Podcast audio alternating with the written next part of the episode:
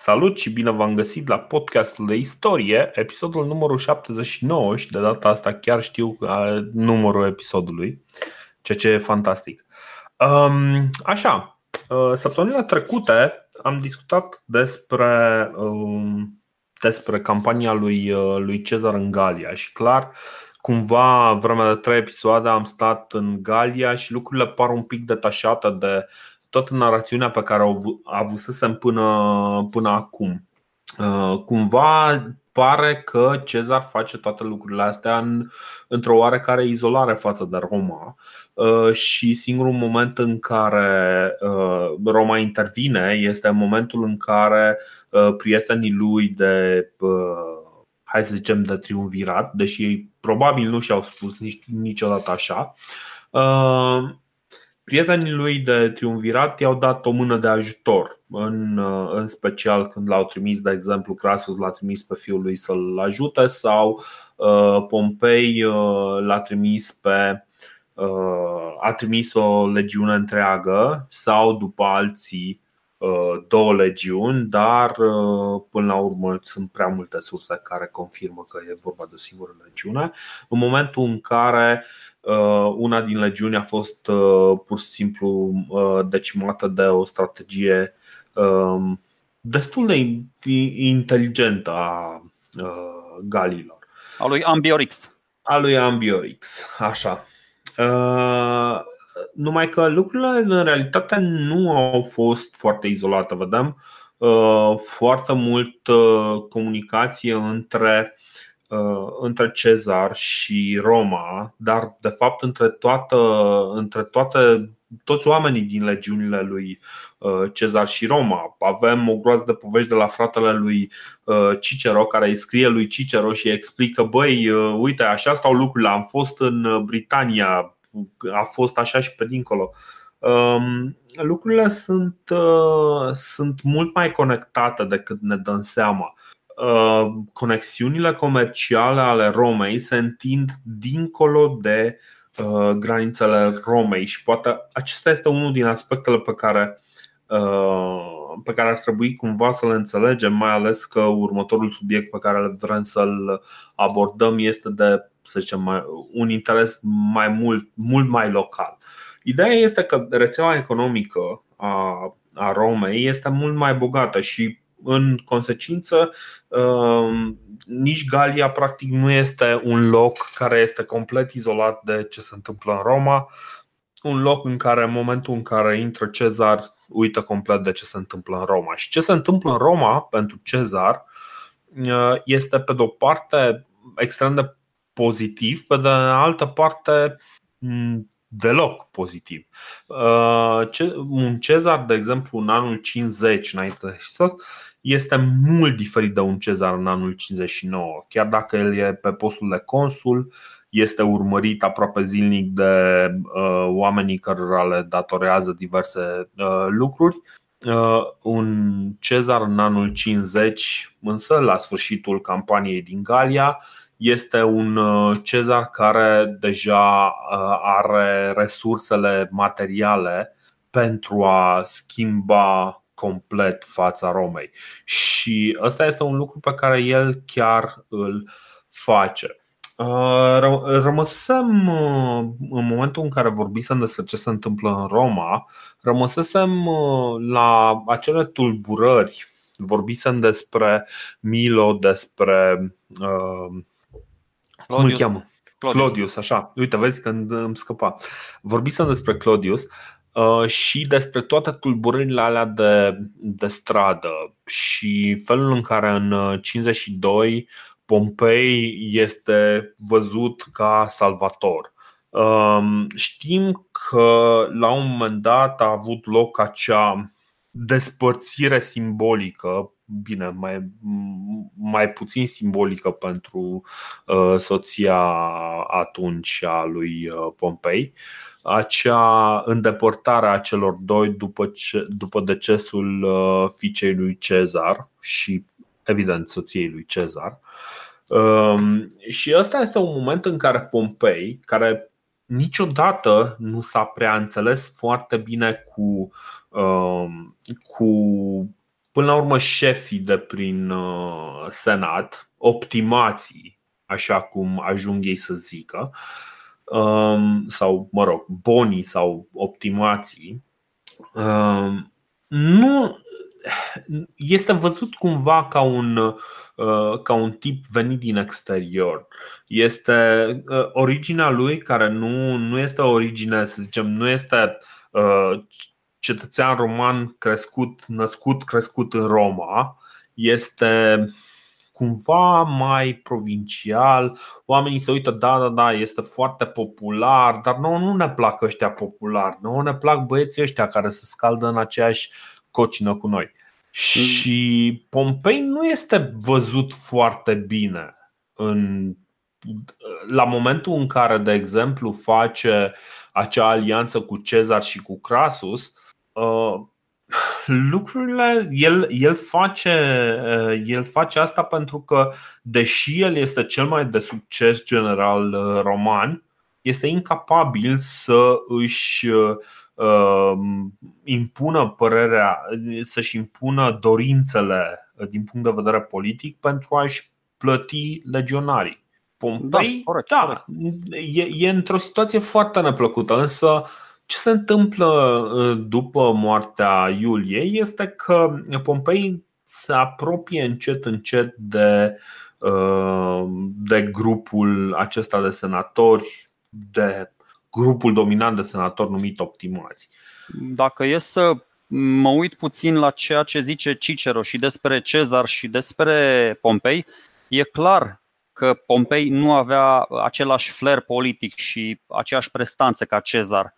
Dar să știi că în ultima vreme începuse și Pompei să se priceapă la jocurile de culise, Uh, să nu uităm că a rezistat uh, arestului la domiciliu pe care îl impusese Claudius, da? da. A uneltit după aceea și uh, a reușit să rezolve înapoierea din exil a lui, a lui Cicero.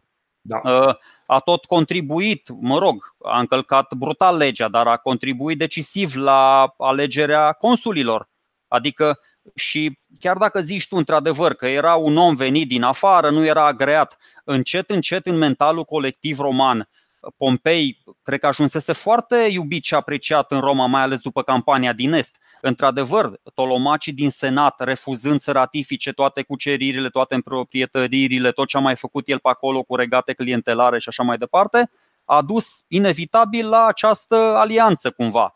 Dar da. revenind la, la anul 52 de care zici tu, păi să nu uităm că în 52, încălcând din nou brutal legea, Uh, Senatul numește, deci îl numește, ăsta e cuvântul de ordine, îl numește uh, consul sine colega.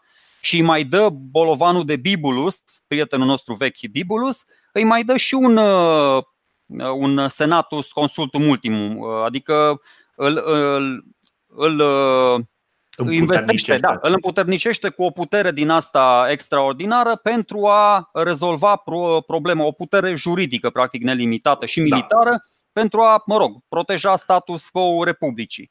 Și se mai întâmplă încă o chestie, că ziceai tu că cumva driftuiește un piculeț așa. Aș vrea să mă refer un pic și la Cezar după aceea, dacă tot vrei să-i des- să le descriem personalitățile.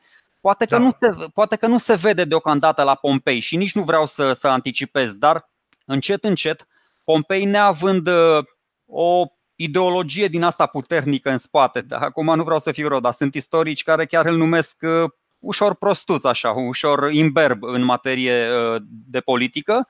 Uh-huh. Încet, încet, uh, inițial era un popular, era al oamenilor, era începe să se, să se înconjoare de senatorii optimați și conservatori și încet, încet, imperceptibil deocamdată, începe să alunece uh, în tabăra cealaltă. Da, uh, eu inițial mă așteptam ca încă de prin 52, în momentul în care el devine uh, omul numărul 1, omul până la urmă care a fost numit dictator fără a fi numit dictator, Uh, în, uh, în fruntea statului roman pentru a-l salva. În momentul ăla mă așteptam ca uh, Pompei să devină acest, să se schimbe complet, să, să-și schimbe viziunea, dar nu se întâmplă lucrul ăsta și chiar, chiar am fost uimit să văd că Pompei rămâne totuși, chiar dacă primește aceste, aceste, cumva, aceste funcții, aceste uh, puteri uh, din partea Senatului, chiar dacă uh, optimații încep să-l, să-l vadă ca pe omul lor, ca pe omul în jurul căruia, omul la cărui părere contează cu adevărat, Uh, el este foarte reluctant să se despartă, să zicem așa, de, de Cezar, pentru că, într-un fel, uh, dacă este cineva care să-l înțeleagă cu adevărat pe Cezar în momentul ăsta, acel cineva este, este de bună seamă uh, Pompei. Cumva el însuși un, un tip care a trecut prin viața asta militară Uh, se uită la succesele lui din, uh, din Galia, înțelege, cred că mult mai bine decât mulți alții din Roma, ce se întâmplă cu, cu Cezar acolo și ce. Uh... Perfect de acord, Dorine. Așa spun și eu că dacă ăștia doi din nou, fără să. Deci, eu zic că am fi avut parte de o altă istorie dacă ăștia doi ar fi avut ocazia să se întâlnească face-to-face. Da. Adică, da, într-adevăr, oamenii ăștia țin cumva uh, unul la celălalt, dar asta e doar impresia noastră și putem să, să aducem argumente. Dar uite ce s-a întâmplat în anul 52 și asta e scris negru pe alb. Uh, Pompei, cât timp era el, uh, apropo, după aia se și căsătorește și-l aduce pe socru, îi dă o sinecură de consul uh, socrului lui, că se recăsătorește cu, cu fica lui da, Quintus, cor... Metellus plus Scipio, nu știu cum îl cheamă pe ăla. Uh, Quintus Cecilius Metellus Pius Scipio Nasica așa, uh, vine cu o lege și, uh-huh. mă rog, își justifică și el funcția consulară. Nu, cred că a fost scrisă de alții legea aia, dar, mă rog, nu mai contează. Prin care, și de aici zic că aici se, se produce, de fapt, riftul dintre cei doi, prin care nu mai aveai voie să-ți depui candidatura in absentia.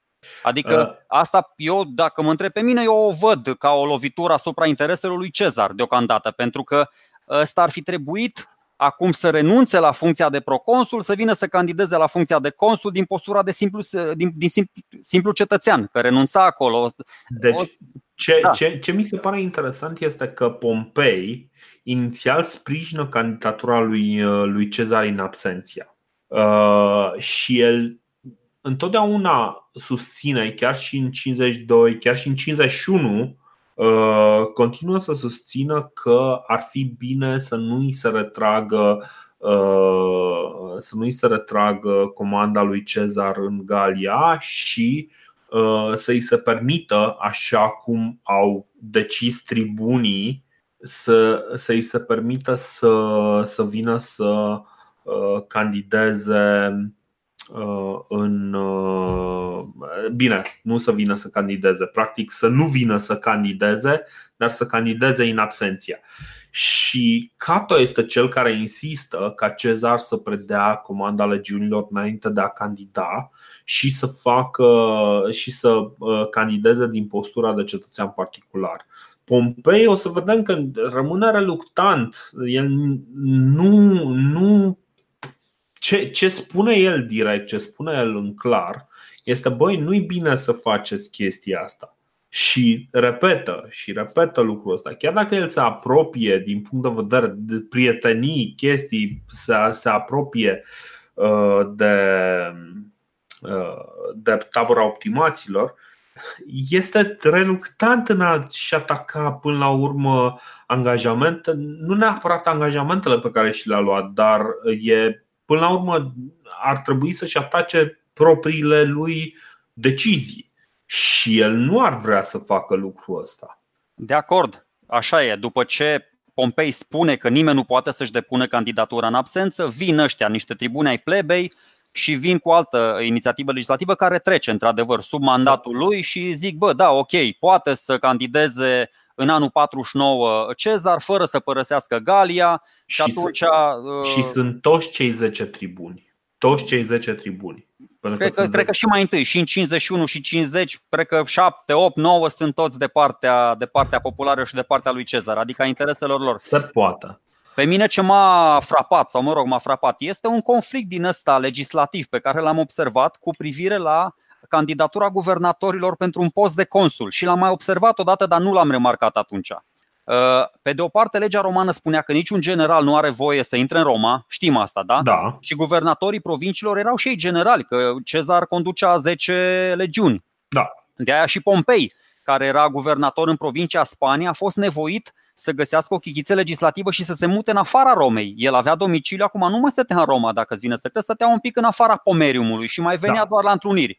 Și pe de altă parte, toți candidații pentru anumite magistraturi trebuiau să fie prezenți în Roma la momentul alegerilor. Adică, bă, N-aveai voie, erai guvernator, n-aveai voie să intri, dar trebuia să fii cumva. Și am zis, bă, dar ce se întâmplă? Adică, deci nu aveai voie să fii în oraș și după aceea aveai voie să fii în oraș. Și cum au rezolvat chestia asta foarte simplu? Îți dădeai demisia cu câteva luni. Cum a făcut, de exemplu, Cezar când era propretor și a dat demisia cu șase luni înainte, a venit la Roma, atunci a fost faza aia cu triumful, când n-a obținut da. triumful, da. dar a putut să candideze la funcția de consul.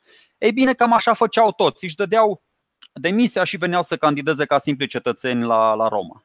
Da, da, da, da, da, exact, exact. Așa cum uh, se întâmplă și în politica românească, când europarlamentarii își dau demisia pentru a veni să candideze în România. Bă, ah, și încă nu, o chestie. Nu încă o chestie, că a început foarte fain cu Pompei și cu Cezar.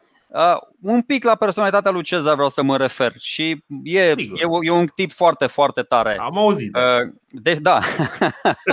deci, pentru orice om politic, din toate timpurile, roman să zicem, pentru orice om politic roman, că suntem la Roma, de, de marcă, adică, mă rog, dita mai generalul, că în Roma nu puteai să fii om politic fără să fii, fără să fii militar, fără să fii general. Uh-huh. Cucerirea Galiei ar fi însemnat poate, poate apogeul carierei Adică, cel puțin așa mi se pare mie. În cazul lui Pompei, de exemplu, chiar așa a fost. Adică, din punct de vedere militar, al prestigiului, că așa era, așa era la romani. Cucereai ceva, hop, zvonurile, hop, propaganda, hop, recunoașterea pe plan intern, triumful, prestigiu, da? Mhm. Pompei nu a cucerit Galia, da? A cucerit pe acolo Siria, au subordonat alte regate de prin zonă, deci a făcut multe chestii la vremea lui, comparabile da. cu ce a făcut și Cezar în Galia. Ei bine, de ce zic Cezar e, e, e mai mult decât un om politic? Că ajunge la nivelul la care uh, intuiește cumva că poate mai mult de atât. Deci, nu știu, bănuiala mea cumva e că de când a terminat sau de pe la jumătatea, de, de fapt de la conferința de la Luca, el intuiește și o să vedem puțin mai târziu lucrurile pe care, pe care le face ca să câștige războiul cu Galii, el face mai multe chestii. În primul rând, le promite liderilor gali cetățenie. Da. Uh, toate chestiile astea, vine cu, gândește-te că are 10 legiuni, 50 de mii de oameni cărora ar trebui să le ofere niște pământ, niște colonii. Deci trebuie să. Deci toate chestiile astea pe care. cu provincia. Ah, că uite o chestie interesantă. Nu mai la cine naiba am citit-o. Ah, am uitat. Uh, el alipește toate teritoriile astea între Marea Nordului, Rin, Atlantic și Pirinei tot la, la Galia Transalpină. Face o chestie super șmecheră ca să nu se mai complice cu Senatul, să-i mai ratifice încă o uh, provincie și așa mai departe. Uh-huh. Dar chiar și așa, toate chestiile astea, el fiind mult mai deștept decât Pompei, acum îmi pare rău pentru Pompei să zic asta, el intuiește că are nevoie de ratificarea Senatului și zice, bă, acum 10 ani când am fost consul, păi am șters poia pe jos, adică am avut o activitate legislativă super puternică. Ia să vin eu din nou îmi calculez bine pașii, gândesc ca un șahist cu 5 mutări înainte, termin uh, încă 5 ani în provincie, vin înapoi a doua oară uh, din postura de consul și rezolv și toate promisiunile, că asta e, am făcut multe promisiuni să câștig război, ar fi bine să le și onorez. Da, deci ce, ce, ce vrea el să facă este să vină să obțină încă un, uh, un mandat de consul pentru a-și putea întări lucrurile pe care le-a construit Uh, pe care le-a făcut în Galia să își răsplătească veteranii cu pământ, să confirme adăugarea Galiei la Republica Romană și cumva să își mm, rezolve problemele pe care la un moment dat o să, o să și le, uh, le discutăm, dar poate un pic mai încolo. Uh, Ideea este că, într-adevăr, motivația lui nu e neapărat, băi, ok, eu trebuie să fiu șef la Roma pentru că uh, eu vreau să fiu rege peste ăștia sau vreau tot să stea în. Uh, și o, și o să vedem că el nu are nicio problemă și mi-a plăcut, de exemplu, la un moment dat cineva citea, cita pe un poet care a trăit undeva la vreo 200 de ani după, Lucan îl cheamă, care spunea ceva de genul că Cezar nu suporta un superior, iar Pompei nu suporta un egal. Dar o să vedem mai exact ce, ce înseamnă chestia asta. Bun, deci lucrurile sunt destul de clare. Înțelegem motivația lui Cezar, Cezar vrea să vină să solidifice toate uh, lucrurile pe care a reușit să le dobândească în Galia. Uh, și Roma, sau mă rog, o mare parte din senatul roman, forța conducătoare uh, din Roma, nu își dorește lucrul ăsta. Pe Pompei l-au împiedicat. Deci exact pe aceleași lucruri pe care uh, și le dorea și Pompei. Ăsta e motiv pentru care Siria în momentul ăsta nu este provincie sau nu, Siria este provincie este, romană, dar este, da. Iudeea nu este. Corect, corect. Uh, și mai sunt uh, uh, câteva regate pe acolo, deci Asia Mică nu este uh, La... încă la ce campanie reușită a avut Pompei în Est. Eu m-am uitat la harta uh, Republicii Romane după ce a venit Pompei la Roma. Ar fi putut să fie încă pe atâta, adică putea să se extindă până la Marea Caspică aproape, dar da. Uh, tot așa, Senatul Roman era, era în altă lume și apropo de Senatul Roman, adică nu, aș, am putea să zicem de exemplu că și Cezar, îl știm pe Cezar, adică na, e și cinic, e și logic, e și băiat deștept, putem să spunem cumva că el vine la, la RO, adică vrea să candideze pentru al doilea mandat pentru a-și rezolva interesele personale, că mie așa mi se pare că interesele lui personale, toate promisiunile pe care le-a făcut, vrea să le transforme în interese republicii. Da. Nu știu, nu aș vrea să fiu chiar rău, dar cred că așa mi se pare. Mi se pare că vrea să bage pumnul în gura Senatului Roman și poate chiar de aia că acum să nu credem că o parte este imaculată și o parte. Adică nu vrem acum să zicem că senatorii sunt nașpa și ce buni sunt Pompei și Cezar. Toții au uh, petele lor de culoare, exact, toți da. au interesele lor. Uh, mai e încă o problemă. Uh, cumva stănită din timpul uh, consulatului lui, uh, lui Pompei, Uh, pentru a calma lucrurile, Pompei propune o lege în care să ancheteze toate afacerile magistraților din uh, vremea primului său consulat în coace. Și uh, el e practic în momentul ăsta la al treilea consulat. Și chiar și Pompei este sub suspiciune, dar evident din postura de consul reușește să reducă un pic Uh, focul la, uh, la problemele legale pe care ar fi putut să le aibă el. În schimb, dacă, de exemplu, Cezar ar fi venit, uh, prietenii lui din Roma, prietenii între ghilimele de data asta, ar fi avut ce să-i găsească și să-i găsească cauză să-l, să-l oprească din a putea să candideze, de exemplu. Păi, um, Putem să ne amintim niște chestii pe care le-a făcut Cezar uh, în primul mandat de consulat și pentru care și-ar nu doar că și-ar pierde imunitatea, ar fi condamnat că în, în situația în care el vine simplu cetățean, vine Cato care săracul chiar a jurat, adică având în vedere trecutul lor glorios de la conspirația catilinară cu scrisorica, după aceea când l-a băgat pe ăsta la House în timpul consulatului. Apropo, deci asta a făcut ok, dar deci chiar l-a băgat. Da. Pe, practic, Cato a fost un fel de deținut politic și Cezar era torționarul. Mă rog, tot așa, ă, a, a ignorat, ă, chiar Cato zice, bă, o să-l acuz pentru toate chestiile astea, eu o să fiu principalul acuzator, l-a, l-a marginalizat pe Bibulul săracul, ăia și-au folosit veto, adică tot timpul și tribuni și tot și o să vedem ă, pe viitor. Bă, un veto e un veto. Cezar le-a ignorat, le-a cam ignorat vetourile și na, e, e, cam, e păi, cam ilegal. Păi da, dar și-a dat și el seama de greșeală și până la urmă o să ia în considerare veto chiar dacă îl ignoră Senatul. Exact, exact. Dar anticipăm. Bun, hai să, hai să vedem totuși ce se întâmplă, pentru că na, cumva am rămas în anul 52, dar parcă am vrea să ne mutăm un pic în față. Și începem cumva să vedem în Roma cum uh, încep să precipite lucrurile. În 51 este ales uh, consul, mă rog, în 52, dar pentru anul 51 este ales uh, un consul, un anume Marcus Claudius Marcellus. Uh, acest uh, Marcus Claudius Marcellus este foarte supărat pe Cezar. E neclar de ce. Adică nu, nu e, mai nimeni nu e capabil să spună despre ce, de unde vine rivalitatea lui cu Cezar. Se sugerează că poate ar fi invidia pe numărul de funcții blocate de rețeaua triumviratului pentru că Marcelus nu are neapărat ceva cu, cu Cezar, are și cu Pompei, dar Uh, pentru că Pompei în momentul ăsta deține cele mai apropiate legiuni, uh, este cel mai apropiat om cu forță militară, parcă nu era foarte comod să ia de el, așa că uh, Marcelus se ia probabil de Cezar.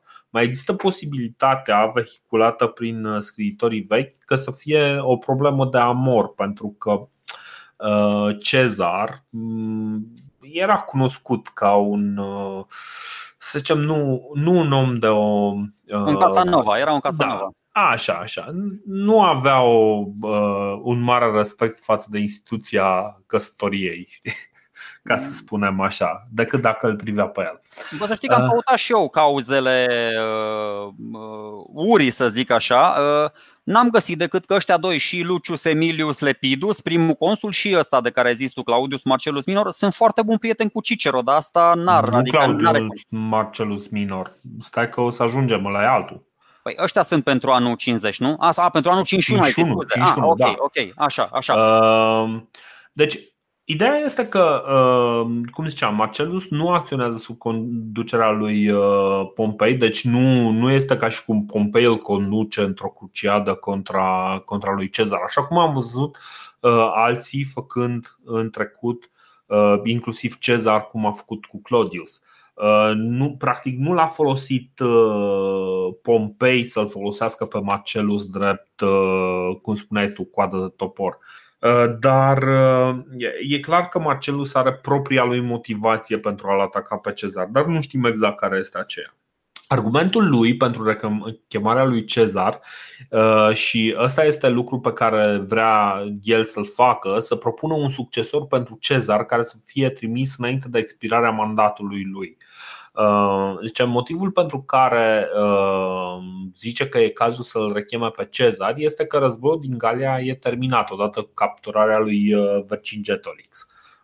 El se grăbește pentru că știm că și în anul 51 Cezar mai are de, de luptat și da, și povestea nu se termină decât la Uxelodunum, Uh, în, uh, în 51, dar uh, cumva Marcelus zice nu, nu, nu, astea sunt probleme simple care pot fi rezolvate de, de alți înlocuitori. Și el cumva argumentează că până la urmă Cezar a primit un mandat special în 53 sau, în 55 l-a primit. În, în, în 55, da.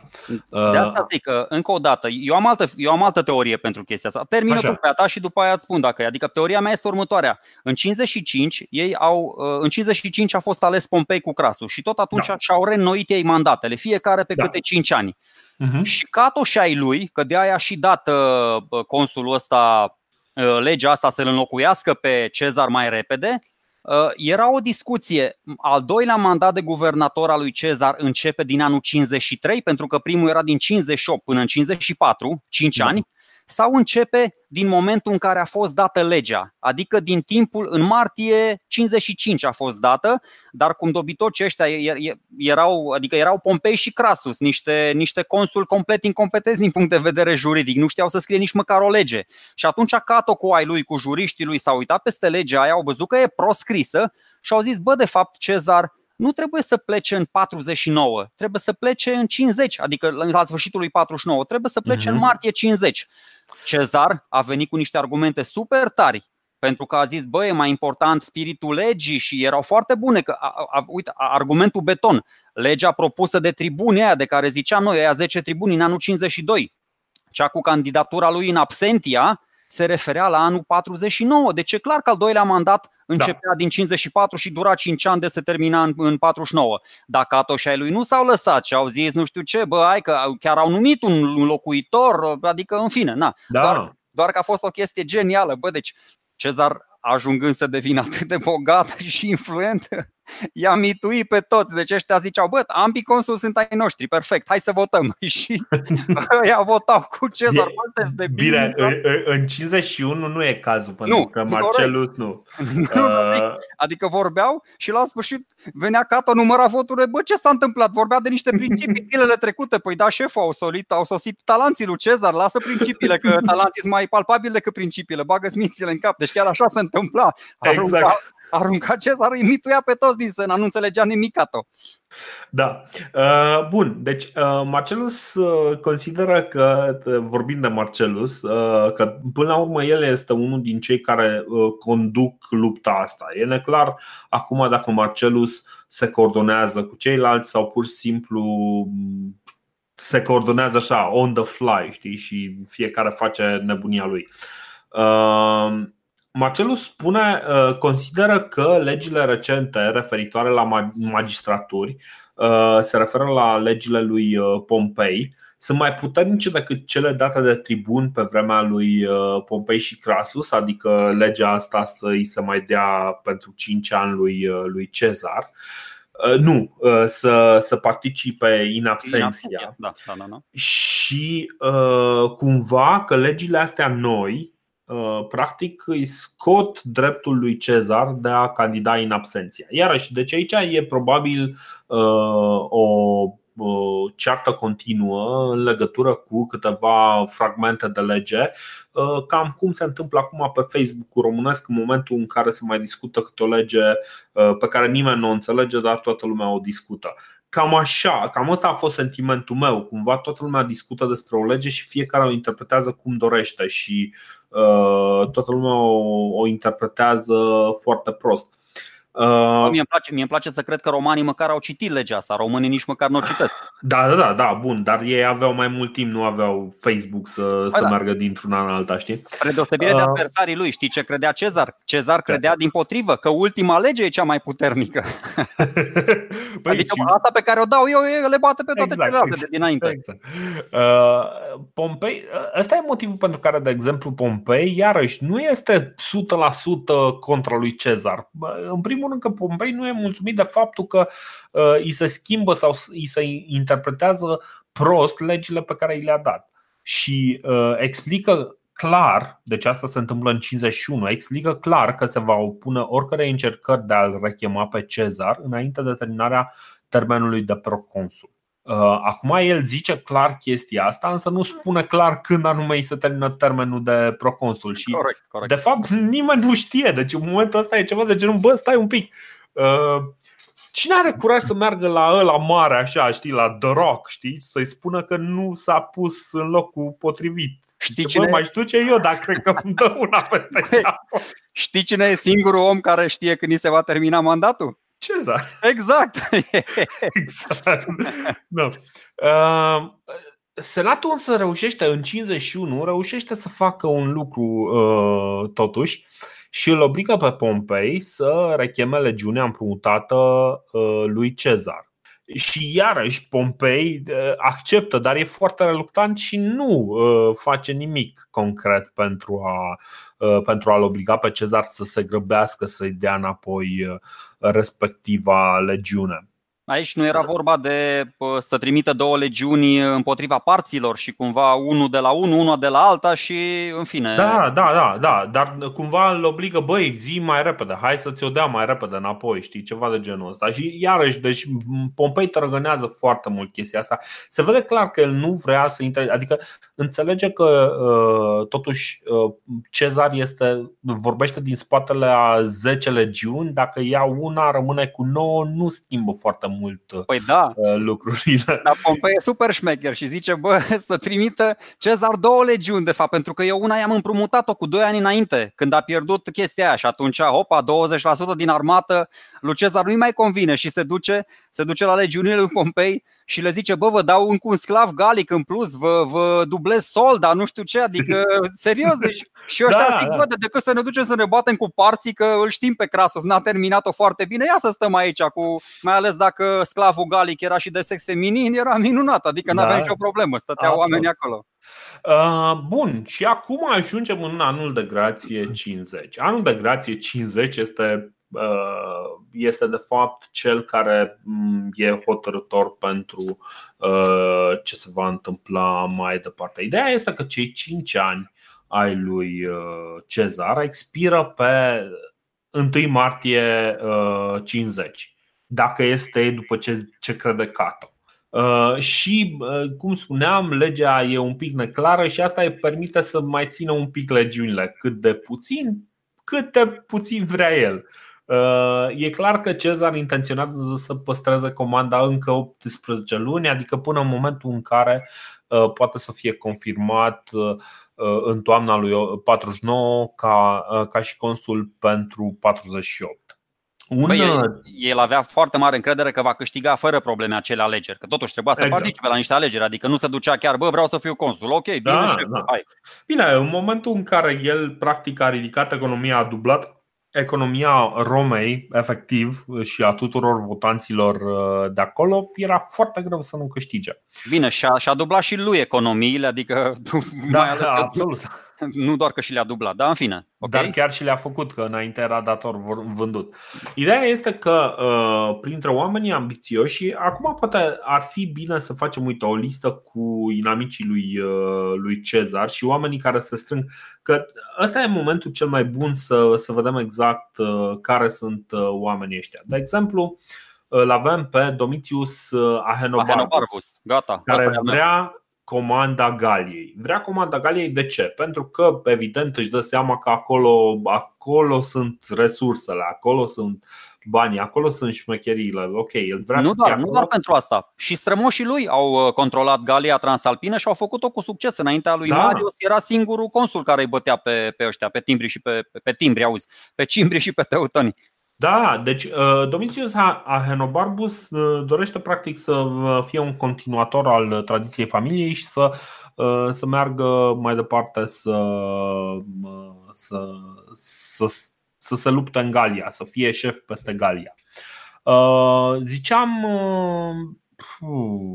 să înșirăm pe ăștia, da, îl știm pe da, Cato, pe Ahenobarbus, pe, pe, Cato, pe Marcelus, uite, a, uite, pe Cato, Cato okay. Așa, Cato care devine din ce în ce mai vocal și el este cel Cato este întotdeauna foarte explicit. El spune, băi, eu personal o să-l judec, o să-l anchetez pe Cezar, o să-l da în momentul, zice, zice el, în momentul în care se va judeca cazul lui Cezar, tribunalul va fi păzit de soldați. Uh, Cato este super, super, uh, super agresiv. Uh, Pompei, despre Pompei am uh, zis, Pompei în momentul ăsta are imperiul proconsular, el este proconsul în, în Spania, dar el stă mai mult prin Italia, el chiar stă, cum spuneai tu, foarte aproape de Roma și nu, nu odată Senatul se întrunește în afara Pomeriumului ca să poată participa și el și de foarte multe ori Senatul cumva se uită la ceea ce zice Pompei și începe să-l uh, urmeze pe Pompei ca și, uh, ca și factor de decizie. De ce? Pentru că Pompei este practic singurul om care este capabil să conducă o armată dintre ei. Despre asta e vorba până la urmă.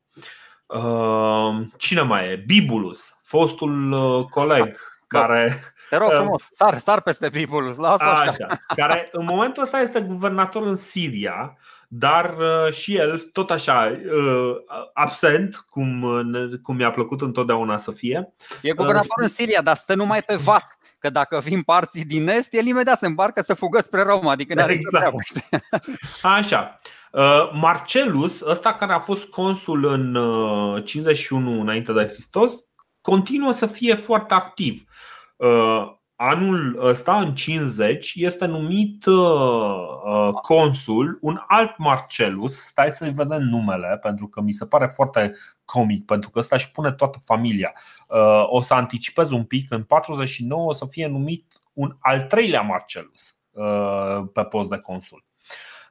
Ideea este că fratele lui, cred că e fratele lui, Marcelus este numit consul după ce este achitat într-un proces privind niște acuzații de mită pentru câștigarea consulatului.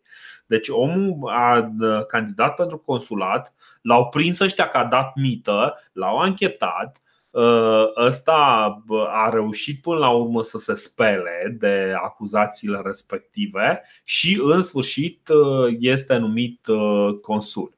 Bă, m-am și... uitat un pic la, dar nu mai știu, că în 51 e Marcelus simplu, după aia în 50 e Marcelus minor și acum e Marcelus major, dar nu mai știu nu, care nu, nu, nu, Marcelus major o să fie în 49. Păi da, exact, acum e, a, așa, în 50 acum e Marcelus minor și după aia, da, acum e... Exact, acum exact. Colegul lui Marcelus este Lucius Emilius uh, Lepidus Paulus. Uh, și uh, ne, cumva, dacă numele ăsta e un pic familiar, este fiul lui Lepidus, ăla care a murit de supărare că l-a înșelat nevasta dacă mai țineți minte, că ăsta s-a răsculat un pic contra... După Sula, după Sula, da. Da, așa, s-a, s-a răsculat un pic, dar cumva a reușit să scape cu viață, numai că s-a dus în Sardinia și acolo a murit de ciudă că l-a înșelat nevasta. Așa că nu știm exact cât de fiul lui uh, Lepidus este.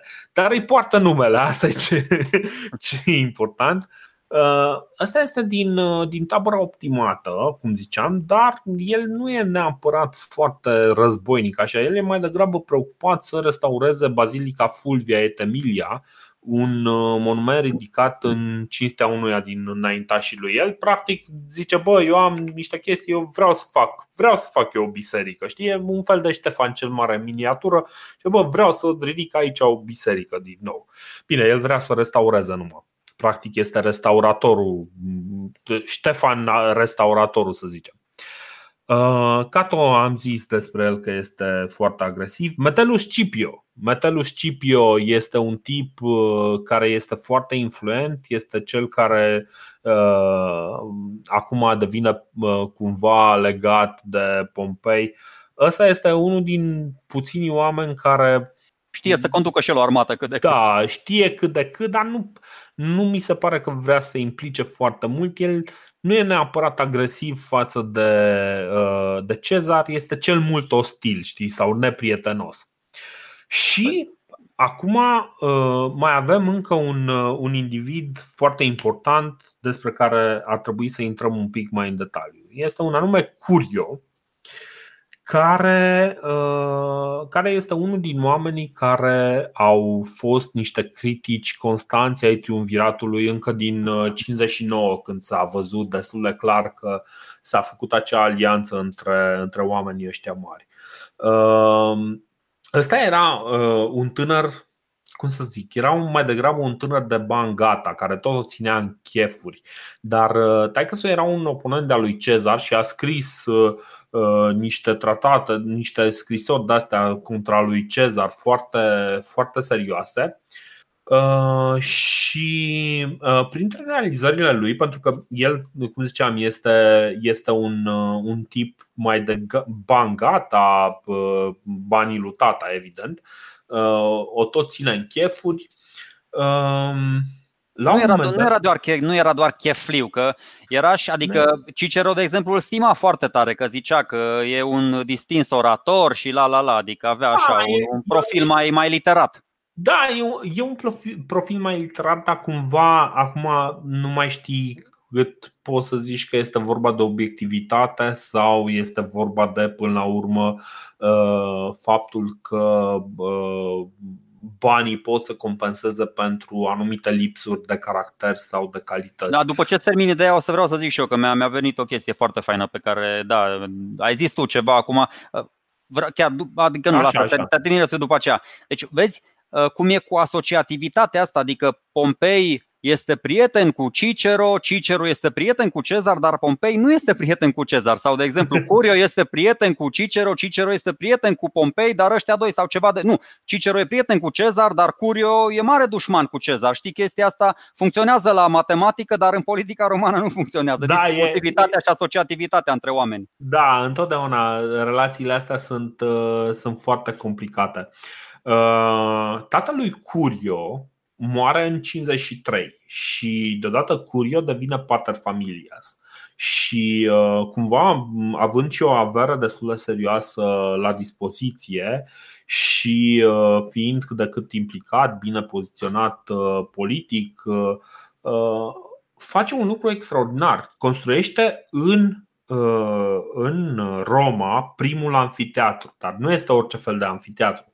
Uh, construiește un anfiteatru care se poate desface în două și se, se, se întorc cele două bucăți uh, practic două jumătăți care să devină un semicerc de la pentru, pentru scene de teatru, știi, pentru urmărit piese de teatru. Și practic în timpul zilei uh, erau, era anfiteatrul ăsta era desfăcut și veneau ăștia și se uitau la scenele de practic erau semicercurile întoarse cu uh, 180 de grade și uh, se uitau ăștia la, te- la teatre și când venea seara se întorceau, se făcea o singură arenă și în mijlocul ei se, uh, se făceau uh, lupte cu gladiatori. Astea, el a dat uh, chestia asta în cinstea tatălui lui după, după moartea lui.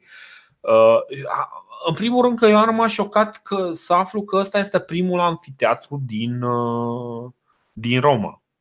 Uh, și am aflat cu uimire că deși era plin de anfiteatre prin toată Italia, nu era în Roma, pentru că în Roma exista o lege care interzicea uh, construirea unor clădiri special pentru spectacole. N-aveai voie să construiești clădiri pentru spectacole. De exemplu, Pompei, în momentul în care construiește un teatru, uh, îl justifică ca fiind un templu al lui Venus. În niciun caz nu zice, nu, nu, nu, ăsta arată ca un teatru, dar de fapt este un, uh, un, uh, o arenă construită în cinstea zeiței Venus. Știi, este de fapt un loc unde venim și ne închinăm la Venus.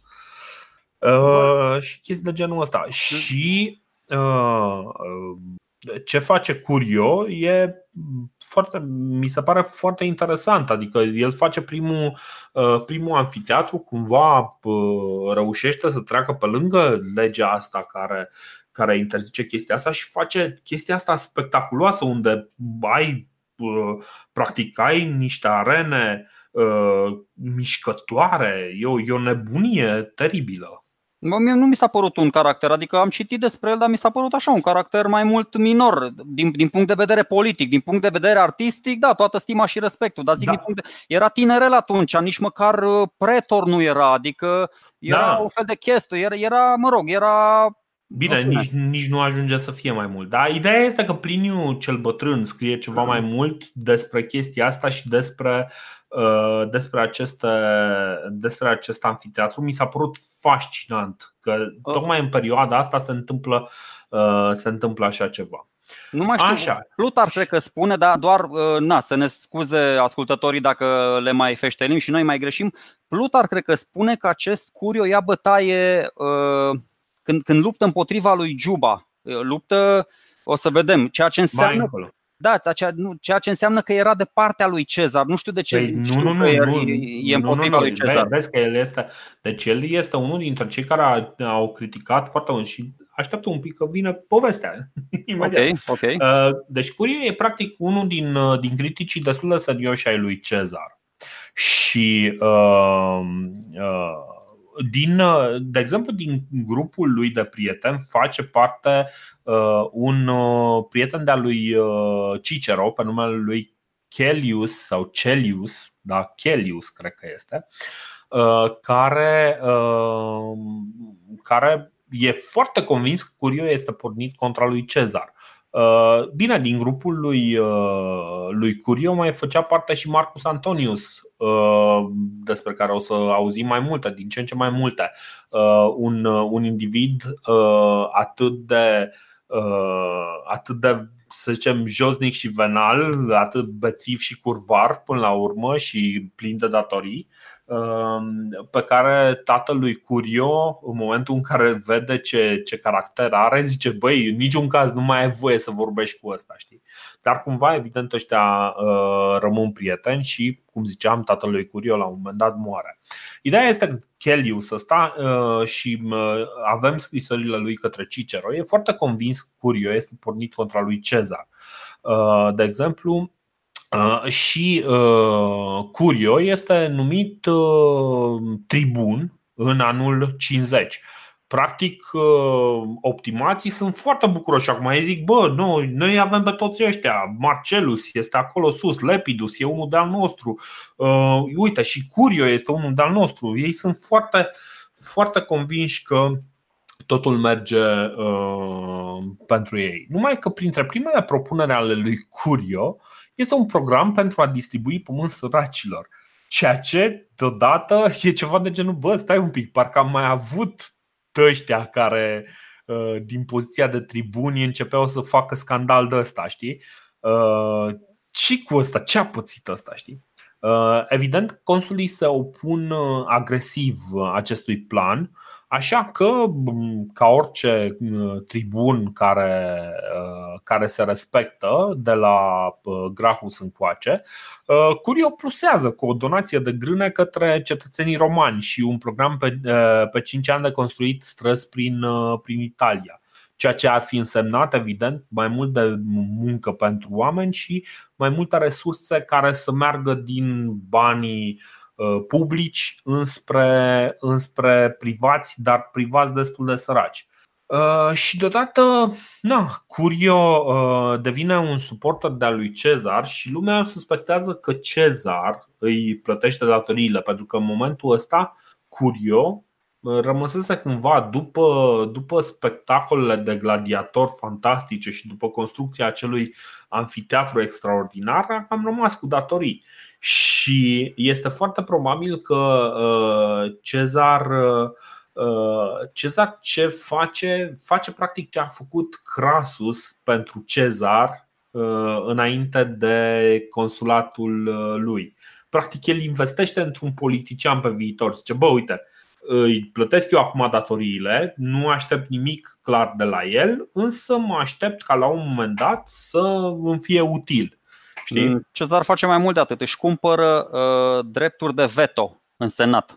Da. Adică pentru Crasus nu avea nevoie de chestia asta, dar Cezar avea nevoie pentru că la fiecare propunere a unui senator, el trebuia să aibă un tribun al plebei care să contraatace cu veto, veto, veto, veto, o să vedem că și în anii 51 și în anii 50 Uh, politica romană o să stagneze complet, au loc foarte multe dezbateri aprinse între susținătorii lui Cezar pe de o parte și susținătorii lui Pompei pe de cealaltă exact, parte. Exact. Uh, în același timp, pentru că tot vorbeam de plata unor datorii, uh, la un moment dat se, lumea începe să observe că Paulus începe să construiască din ce în ce mai mult la uh, planul lui, știi cum e, e chestia aia, băi, până mă îmbătrânesc eu, până mă retrag, construiesc o biserică, deodată ăsta reușește peste noapte să construiască din ce în ce mai mult din ea. Și uh, cumva, iarăși, uh, începe lumea să vorbească că planurile lui Paulus de a reconstrui bazilica sunt finanțate de Cezar. Păi era clar, era clar că a luat de undeva banii, că dacă vine un tribun de al tău și zice, bă, ok, propun o lege prin care Cezar să fie revocat din funcție și vine celălalt tribun care vine celălalt consul care e tot al tău și șochează pe toată lumea în senat cu veto-ul lui și zice, bă, tu ești cu vaca, adică noi te-am ales, erai cu noi, ce se întâmplă? Adică, bă, asta e.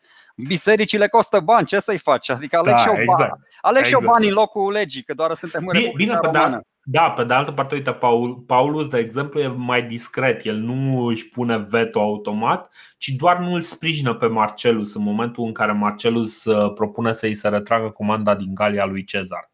Uh, și pentru că vorbeam de acest Chelius, care este prieten de-a lui Cicero, avem o scrisoare care rezumă excelent situația politică uh, de la Roma din, dinspre sfârșitul anului 50. Uh, Zice așa, în ceea ce privește situația în Republică, toată ceata e pe o singură problemă, provinciile. Momentan, Pompei pare să sprijine senatul în a cere lui Cezar să părăsească provincia până la idele lui noiembrie. Asta ar fi 13 noiembrie.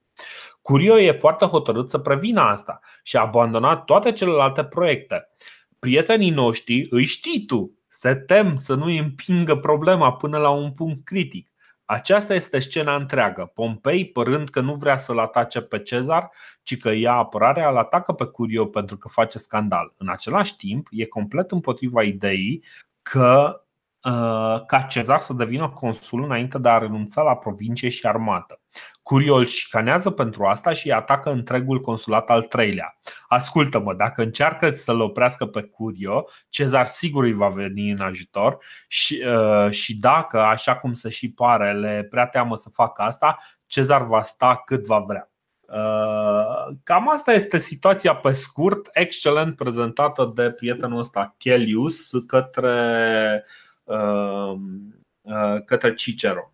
Da, ai spus uh, noiembrie, da, 13 noiembrie. Da. Ăsta este al doilea deadline, pentru că Senatul a tot lălăit-o, i-a dat, uh, i-a dat lui Cezar primul deadline, 1 martie 50. Uh-huh. Mhm.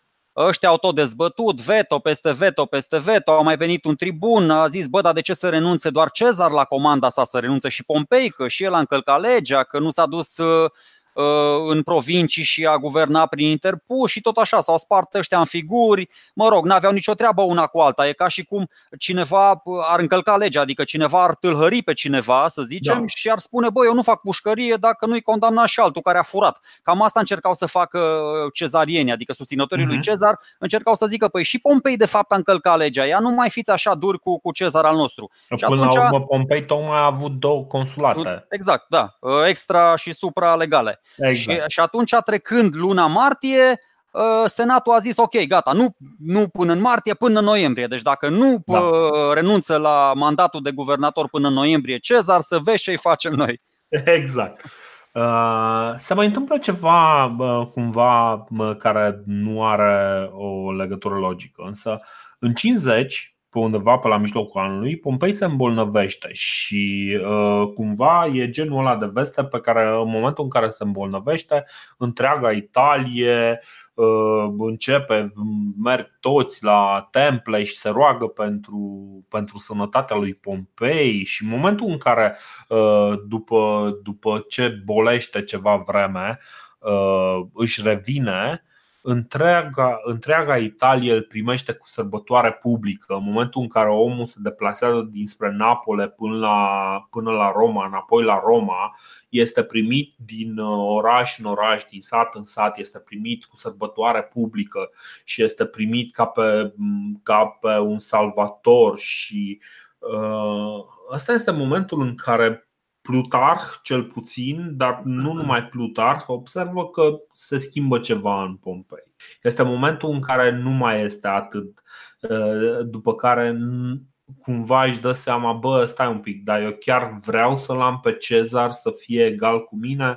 Nu prea, nu prea îmi doresc chestia asta și e, e un moment de ruptură și Plutarh crede că de fapt uh, Uh, ăsta este momentul uh, din care războiul civil devine de neevitat, pentru că până la urmă singurul care se mai opunea acestei uh, soluții de război civil, care era Pompei, devine din ce în ce mai reluctant să apere pacea. Da, d- după ce își revine după, după boala asta, mă rog, unii istorii spun că face pe bolnavul închipuit, a lipsit câteva luni de la ședințele Senatului. Na, acum se poate specula orice. Că da. Unii spun că de fapt nu și-ar fi dorit o confruntare cu Cezar și tot amâna momentul. Alții spun că după ce s-a întors din potriva a zis, bă, gata, sunt determinat, aduceți-l la mine, sunt pregătit, gata, îl, îl înfrunt pe Cezar. Dacă mai face un pas greșit și nu renunță până în noiembrie, gata, e, chiar atunci înainte și-a revenit din, din boală, sunt pregătit de, de înfruntare.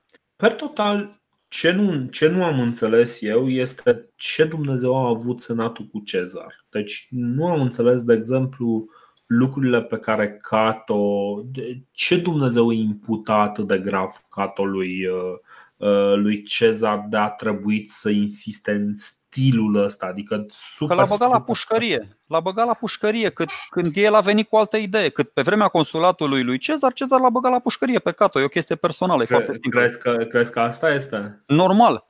Mm-hmm.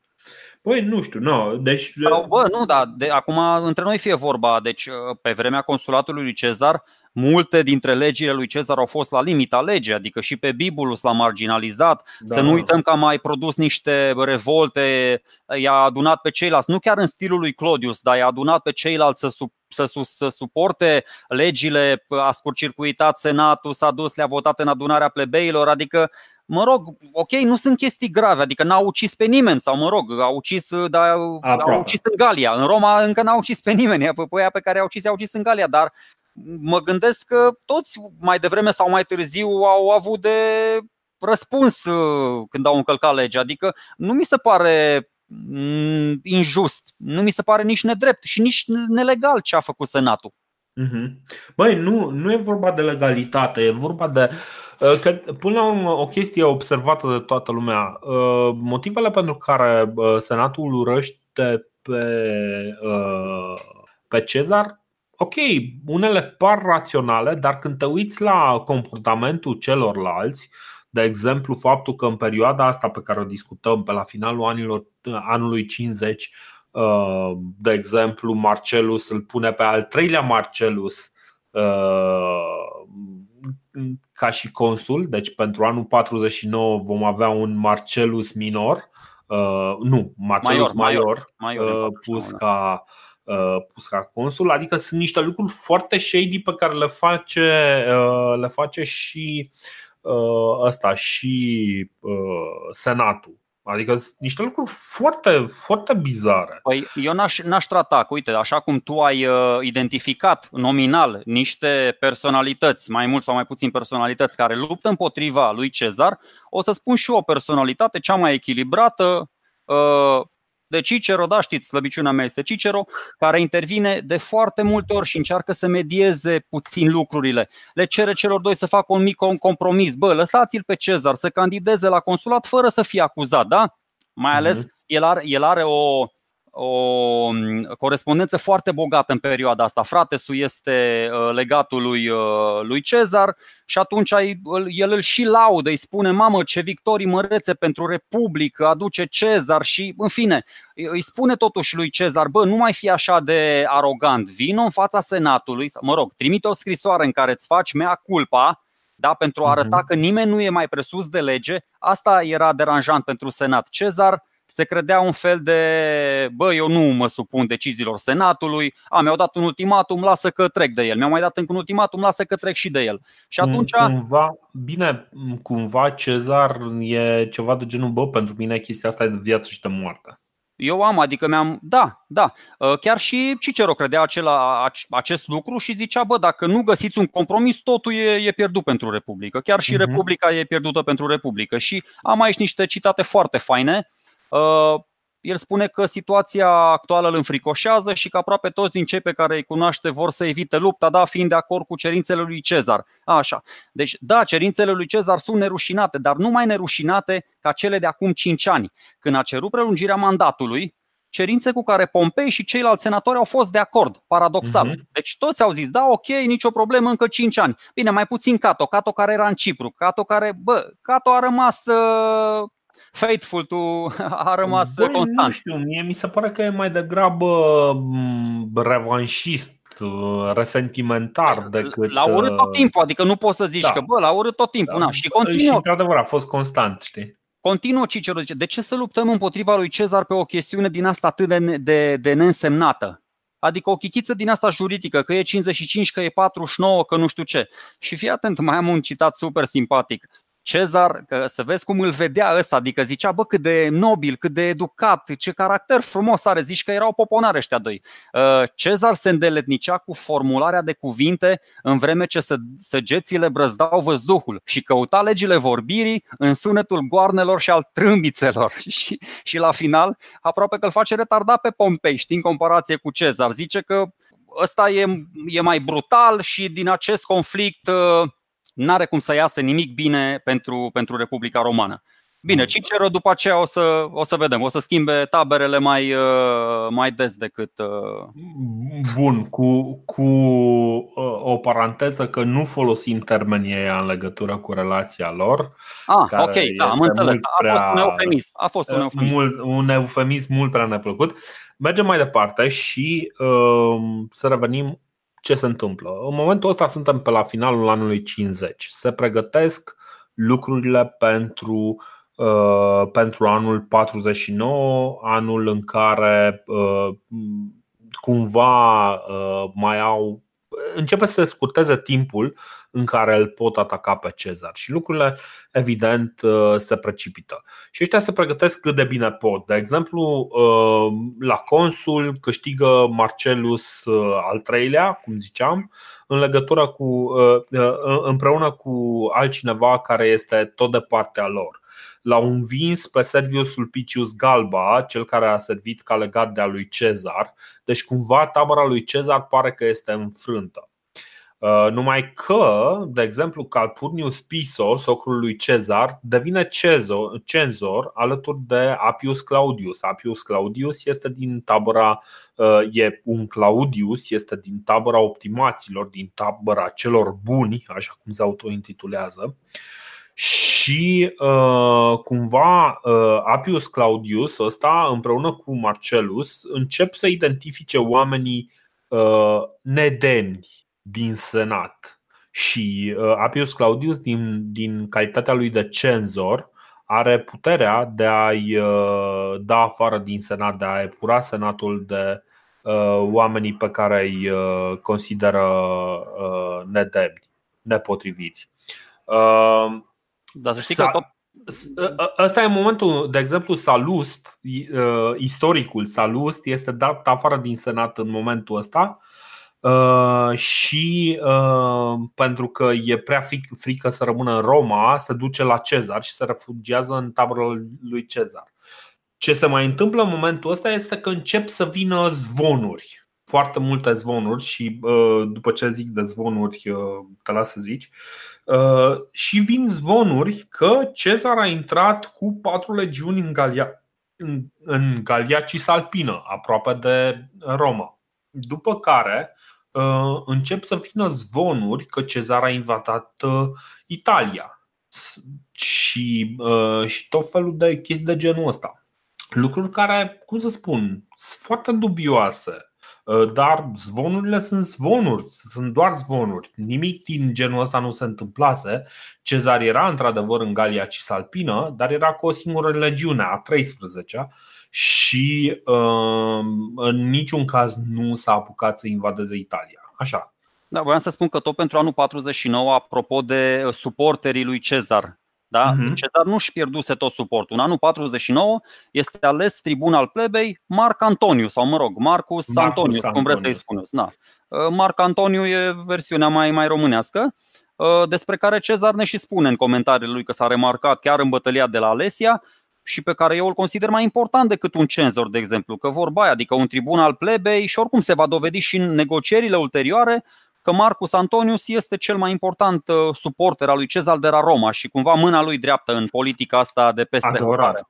Adevărat. Bine, uh, Appius Claudius ce face foarte important este că începe să epureze senatul, deja sunt niște semne de întrebare asupra ceea ce face. Practic, o parte din senat este dată afară din senat pe niște motive pe care le inventează tipul ăsta și uh, oamenii ăștia încep să se ralieze în spatele lui Cezar. Cumva oamenii ăștia încep să pună presiune și pe Cezar, bă, Cezar, ok, noi te-am susținut, acum fă tu ceva.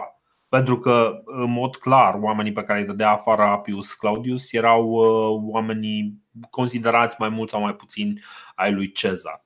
Bă, e genială uh. chestia asta să întrag pe Bă, uite bă ce înseamnă o echipă. Bă, o echipă, bă, Dorine. Exact. Uite, mi-a scăpat detaliul ăsta că am citit după aceea și uh, are Senatul o hotărâre din asta cu 370 de voturi pentru și 22 împreună, da? Împotrivă, uh-huh. scuze. Ca ambii să renunțe în același timp. O să vedem la ce, da? Anticipez un pic. Și mă și miram, bă, 370 cu 22 ce naiba, lipseau 200 de voturi, adică ăștia, bine, chiuleau și atunci, să nu credeți că doar acum chiulesc ăștia din Parlament, adică chiuleau și ea din Senat. Dar într-adevăr, deci cu cenzorul ăsta se mai uh, prospătează atmosfera, adică nu chiuleau chiar 200, o treime din Senat era exact. plecată la țară. I-a mai dat și cenzorul ăsta afară, ok, dar cu toate astea, deci nu zic, nu neg, foarte important, foarte important și cenzorul, dar dreptul de veto îl avea tot uh, Marcus Antonius, de ce absolut, venea absolut, dar nu încă, nu încă. Uh, ideea este că exact pe finalul uh, anului, uh, Marcelus convoacă Senatul și le cere să acționeze contra lui Cezar, dar Senatul refuză. Uh, și uh, proba- cel mai probabil uh, și cu sprijinul lui Curio care își pune veto. Uh, fără să aibă aprobarea Senatului, Marcelus se duce cu o sabie la Pompei și cere să ia apărarea Republicii. Uh, îi oferă comanda celor două legiuni care fusese rechemate pentru un uh, potențial conflict contra parților și deși lucrul ăsta e ilegal și Pompei este conștient că lucrul ăsta este ilegal, de data asta Pompei acceptă uh, să devină protectorul Republicii și începe să recruteze trupe. Dar iarăși, cumva rămânând în stilul lui reluctant, nu se grăbește foarte tare, nu se precipită foarte tare. Și practic este momentul în care trecem în noul mandat, se schimbă consulii. Uh, Lentulus este uh, coleg cu Marcelus al treilea și ăsta devine mult mai agresiv uh, la adresa lui Cezar. Uh, stai un pic. A, am sărit peste chestia aia că ce făcuse Curio anul, în anul anterior, că propusese la finalul anului să se ia comanda amândorura. Marcelus a, a luat legea respectivă, a spart-o în două, a zis Ok, legea asta este despre, doi, despre două lucruri. Haideți să facem o, o lege să vedem dacă să-i se ia comanda lui Cezar și o lege dacă să-i se ia comanda lui, lui Pompei. Senatul uh, votează să-i se ia comanda lui uh, Cezar. Um, ăsta, tot Senatul uh, respinge să-i se ia comanda lui, lui Pompei. Însă Curio revine, pentru că evident putea să-și pună veto și să zic bă, dar stai, nu asta e legea. Vine, expune legea pe care el o propusese și ăștia votează în mare parte, iarăși, majoritate, să li se ia comanda amândorura. Și ăsta este momentul în care Marcelus închide ședința și nu, se ia, nu ia în considerare votul, ceea ce iarăși este un mare abuz. Deci ca să rezum totul așa în stilul mai, mă rog, personal, mai glumeț. Deci tot anul ăsta aproape, deci ultimii doi ani, și în 51 și în 50 și la începutul 49, o să vedem că la asta se rezumă tot. Cearta între două tabere se ceartă ăștia ca niște copii mici.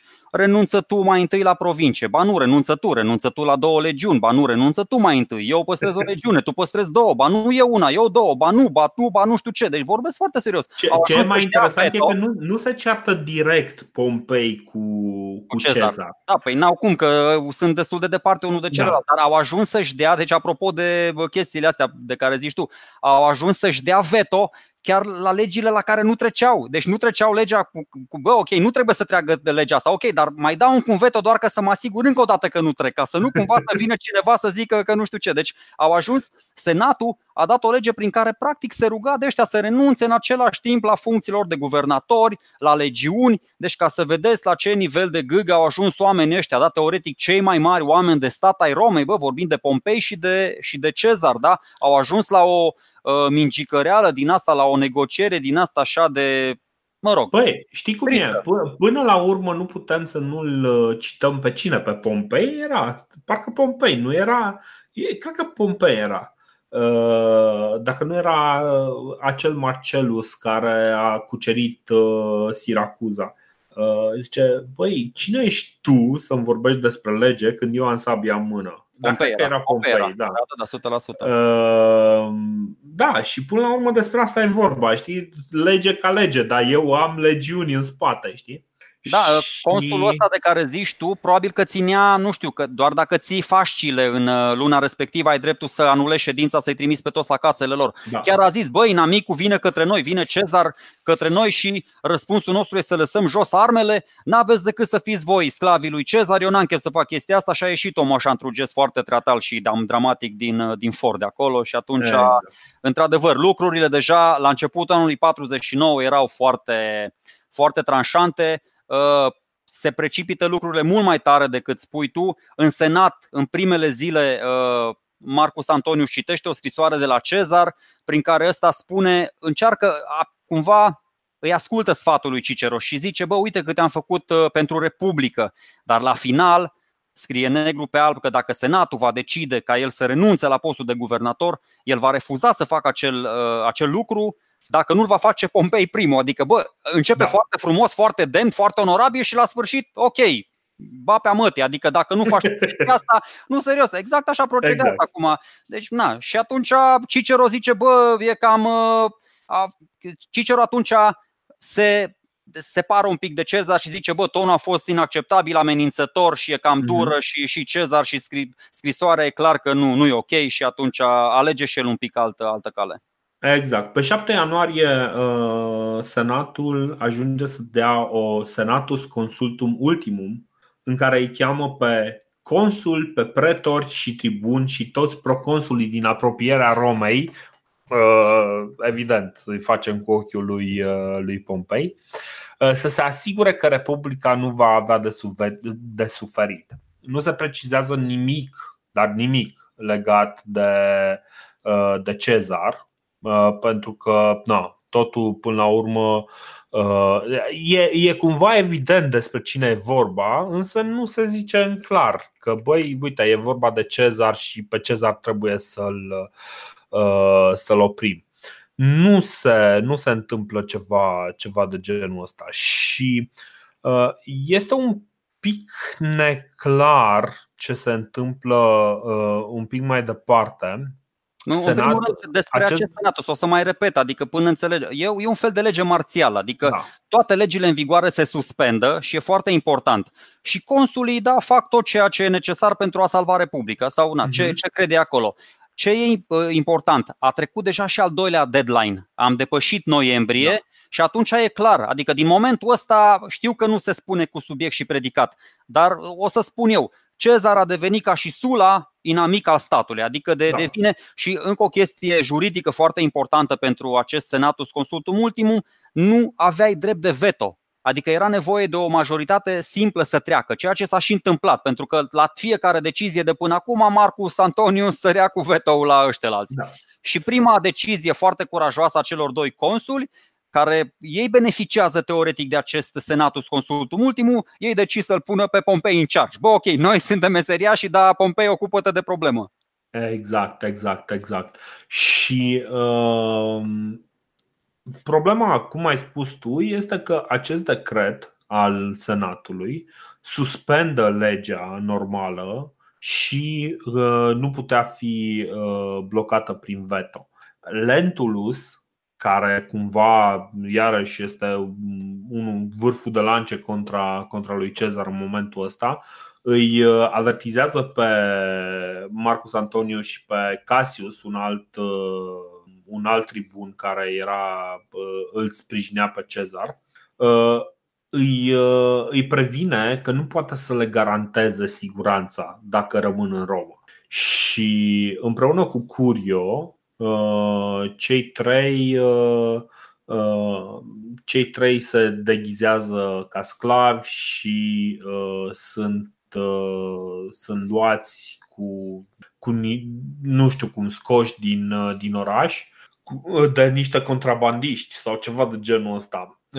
Era simplu că atunci nu erau becuri pe stâlpi, adică la, la adăpostul nopții puteai să te duci oriunde, da, da, da, chiar și în da. tabăra lui Cezar te rătăceai. Uh, în momentul în care Cezar, care uh, venise deja la Ravenna și stătea, era staționat împreună cu legiunea la Ravenna, în momentul în care Marcus Antonius ajunge înapoi la, uh, la el, uh, decide, deci în, în aceea seară dă un banchet, se zice, a, fantastic, tot îi lasă pe oameni să, să mănânce, după care uh, el pleacă, uh, bine, dă un banchet în cinstea notabilităților uh, din Ravenna uh, și în, în exact aceea seară el merge la legiuni, gata, haideți băieți, trecem și uh, pornește cu legiunea 13 și vreo 300 de cavaleri uh, înspre Roma, pentru că își dă seama că orice ar face, nu mai există nicio cale de a negocia. Toate, toate șansele lui de a bloca orice se întâmplă în Roma s-au terminat în momentul în care Senatul a dat această lege marțială. Până, exact, exact. Până să ajungem uh, la, la final și la această decizie radicală a lui Cezar, vreau să punctez cât de aproape au fost ăștia, pentru că negocierile astea s-au dus până la urmă, uite, nerezolvând problemele uh, în Senat la vedere, ăștia au încercat și în spatele ușilor închise și Cato Pompei și uh, doi consuli, cei doi consuli din anul ăsta pe de o parte și Marc Antoniu și ceilalți tribuni, Curio și așa de partea cealaltă, uh, Cicero încercând să medieze disputa asta, s-au întâlnit și au ajuns până la urmă la următoarea chestie, adică Cezar era dispus să renunțe la două din trei provincii și la opt din zece legiuni Singura condiție pe care a pus-o era să poată candida la funcția de consul anul viitor. Da, mm-hmm. ok, aici super șmecher Cezar, că totuși păstra imunitatea. Da, avea o provincie, avea imunitate. Pompeienii au zis nu, Cicero s-a dus, a mai negociat cu Marc Antoniu, s-a ajuns la o singură legiune, da, o provincie și o legiune, adică o negociere minunată, n-avea ce rău să facă Cezar cu o provincie și o legiune, adică nici măcar nu putea constitui un pericol uh, militar. Și aici intervine boul de Cato, scuze, incoruptibilul da. și principialul de Cato și zice, bă, nu, Cezar nu trebuie să aibă nicio legiune, nu așa ne-a fost înțelegerea. Da, deci toți ceilalți au fost de acord, toți, până la urmă și Senatul s-au înțeles, au uh, unit legile și Bou de Cato a zis nu, bă, nu. Deci cât de aproape erau ăștia să, să salveze Republica, să se înțeleagă, să fiți iar principiile de râs să-ți fie Catoule, că mi erai simpatic, dar mai enervat și te reneg acum, gata, nu mai. Deci... Păi, nu știu, deci uh, pentru mine ceea ce reprezintă Cato în momentul ăsta, chiar dacă el este un fel, uh, reprezintă așa un fel de uh, verticalitate a Republicii, o ultimă șansă de, uh, nu știu, de o coloană vertebrală a Republicii, de fapt uh, reprezintă o intransigență în, uh, în direcția, băi, știi cum e, uh, nu-mi convine deloc corupția ăluia, îmi doresc doar corupția mea să fie, să fie cea corectă. Și da, omul zice, da, haide să respectăm legile, dar în, dacă ar fi fost să respecte toate legile, primul care ar fi intrat Uh, pe lista acuzațiilor ar fi fost chiar Pompei. Dar așa, așa. Uh, cumva uh, îmi arată acolo că, ok, avem intransigență, dar trebuie să înțelegem că până la urmă negocierile sunt despre a ajunge la un compromis. Are câteva, are câteva uh, împunsături. Adică Plutarh spune despre Cato că îl împunge puțin și, și pe Pompei, dar extrem de relaxat. Adică se vede clar că bă, ăsta e, l-am atras în tabăra noastră, hai să nu-l deranjăm, este singurul antidot împotriva lui, lui Cezar și atunci se, se poartă cu mănuș da. cu el, deși e clar, dacă ar fi fost la nivelul de intransigență pe care îl pretinde, ar fi trebuit să-l facă praf și pe Pompei de mult. Bine, până la urmă să nu uităm, uh, dacă ar fi fost cu adevărat intransigent, primul uh, pe lista acuzaților ar fi fost chiar Cato, care a executat fără uh, nu Cato, Cicero, Cicero, Cicero, Cicero, Cicero da, care da. a executat niște oameni fără să-i da, mă, dar între colți, între academicieni nu se face. Domnul Pleșu, domnul Linceanu, nu se face, adică te rog frumos. Exact, exact. Și acum, pentru că am întins atât de mult uh, episodul ăsta, poate că ar trebui să ajungem la acel moment reflectiv pe care îl are în uh, miez de noapte, cel mai probabil, Cezar, în timp ce se pregătește să treacă uh, granița simbolică dintre Galia Cisalpină și uh, Italia și, mă rog, și Roma, și anume acel uh, râu Rubicon. Desigur, e o anecdotă care pare adăugată ceva mai târziu, uh, legată de felul în care Cezar se oprește și meditativ zice da, soții au fost aruncați. Nu este vorba de niciun zar, ci este vorba de sorți, uh, sorții fiind uh, pe atunci jocul de noroc preferat al, uh, al, ăstora, al, rom- al romanilor. Da. Suetoniu, Suetoniu povestește întâmplarea și eu m-am amuzat, bă, e, e aproape la fel de tare ca, ca Plutarh, adică în melodramaticism, știi, zice așa, cum stătea Cezar în dubii văzu un semn și dintr-o dată i-a apărut o figură foarte impunătoare și puternică, așa, și care stătea acolo așezată, jucându-se pe o trestie, și după ce se apropiase de el nu numai ciobanii, ci și mulți dintre soldați, care își abandonaseră posturile, printre ei fiind și trâmbițași, arătarea îi smulse una dintre ei trâmbița, se repezi în râu, da, în Rubicon, și cântând o melodie războinică se îndreptă spre malul opus. Atunci Cezar exclamă, să urmăm calea pe care ne arată zei și spre care ne împing acțiunile nedrepte ale dușmanilor noștri. Aleea iacta est. Și așa s-a da. născut barbutul. ok. Bun. Și cu această reflexie asupra uh, originile jocului de barbut, uh, o să încheiem uh, acest episod. Uh, ca și concluzie, apropo, bă, am, uh, am mai examinat și alte uh, materiale zilele astea și mă uitam peste serialul uh, Roma făcut de HBO înainte să uh, aibă buget să facă seriale precum Game of Thrones.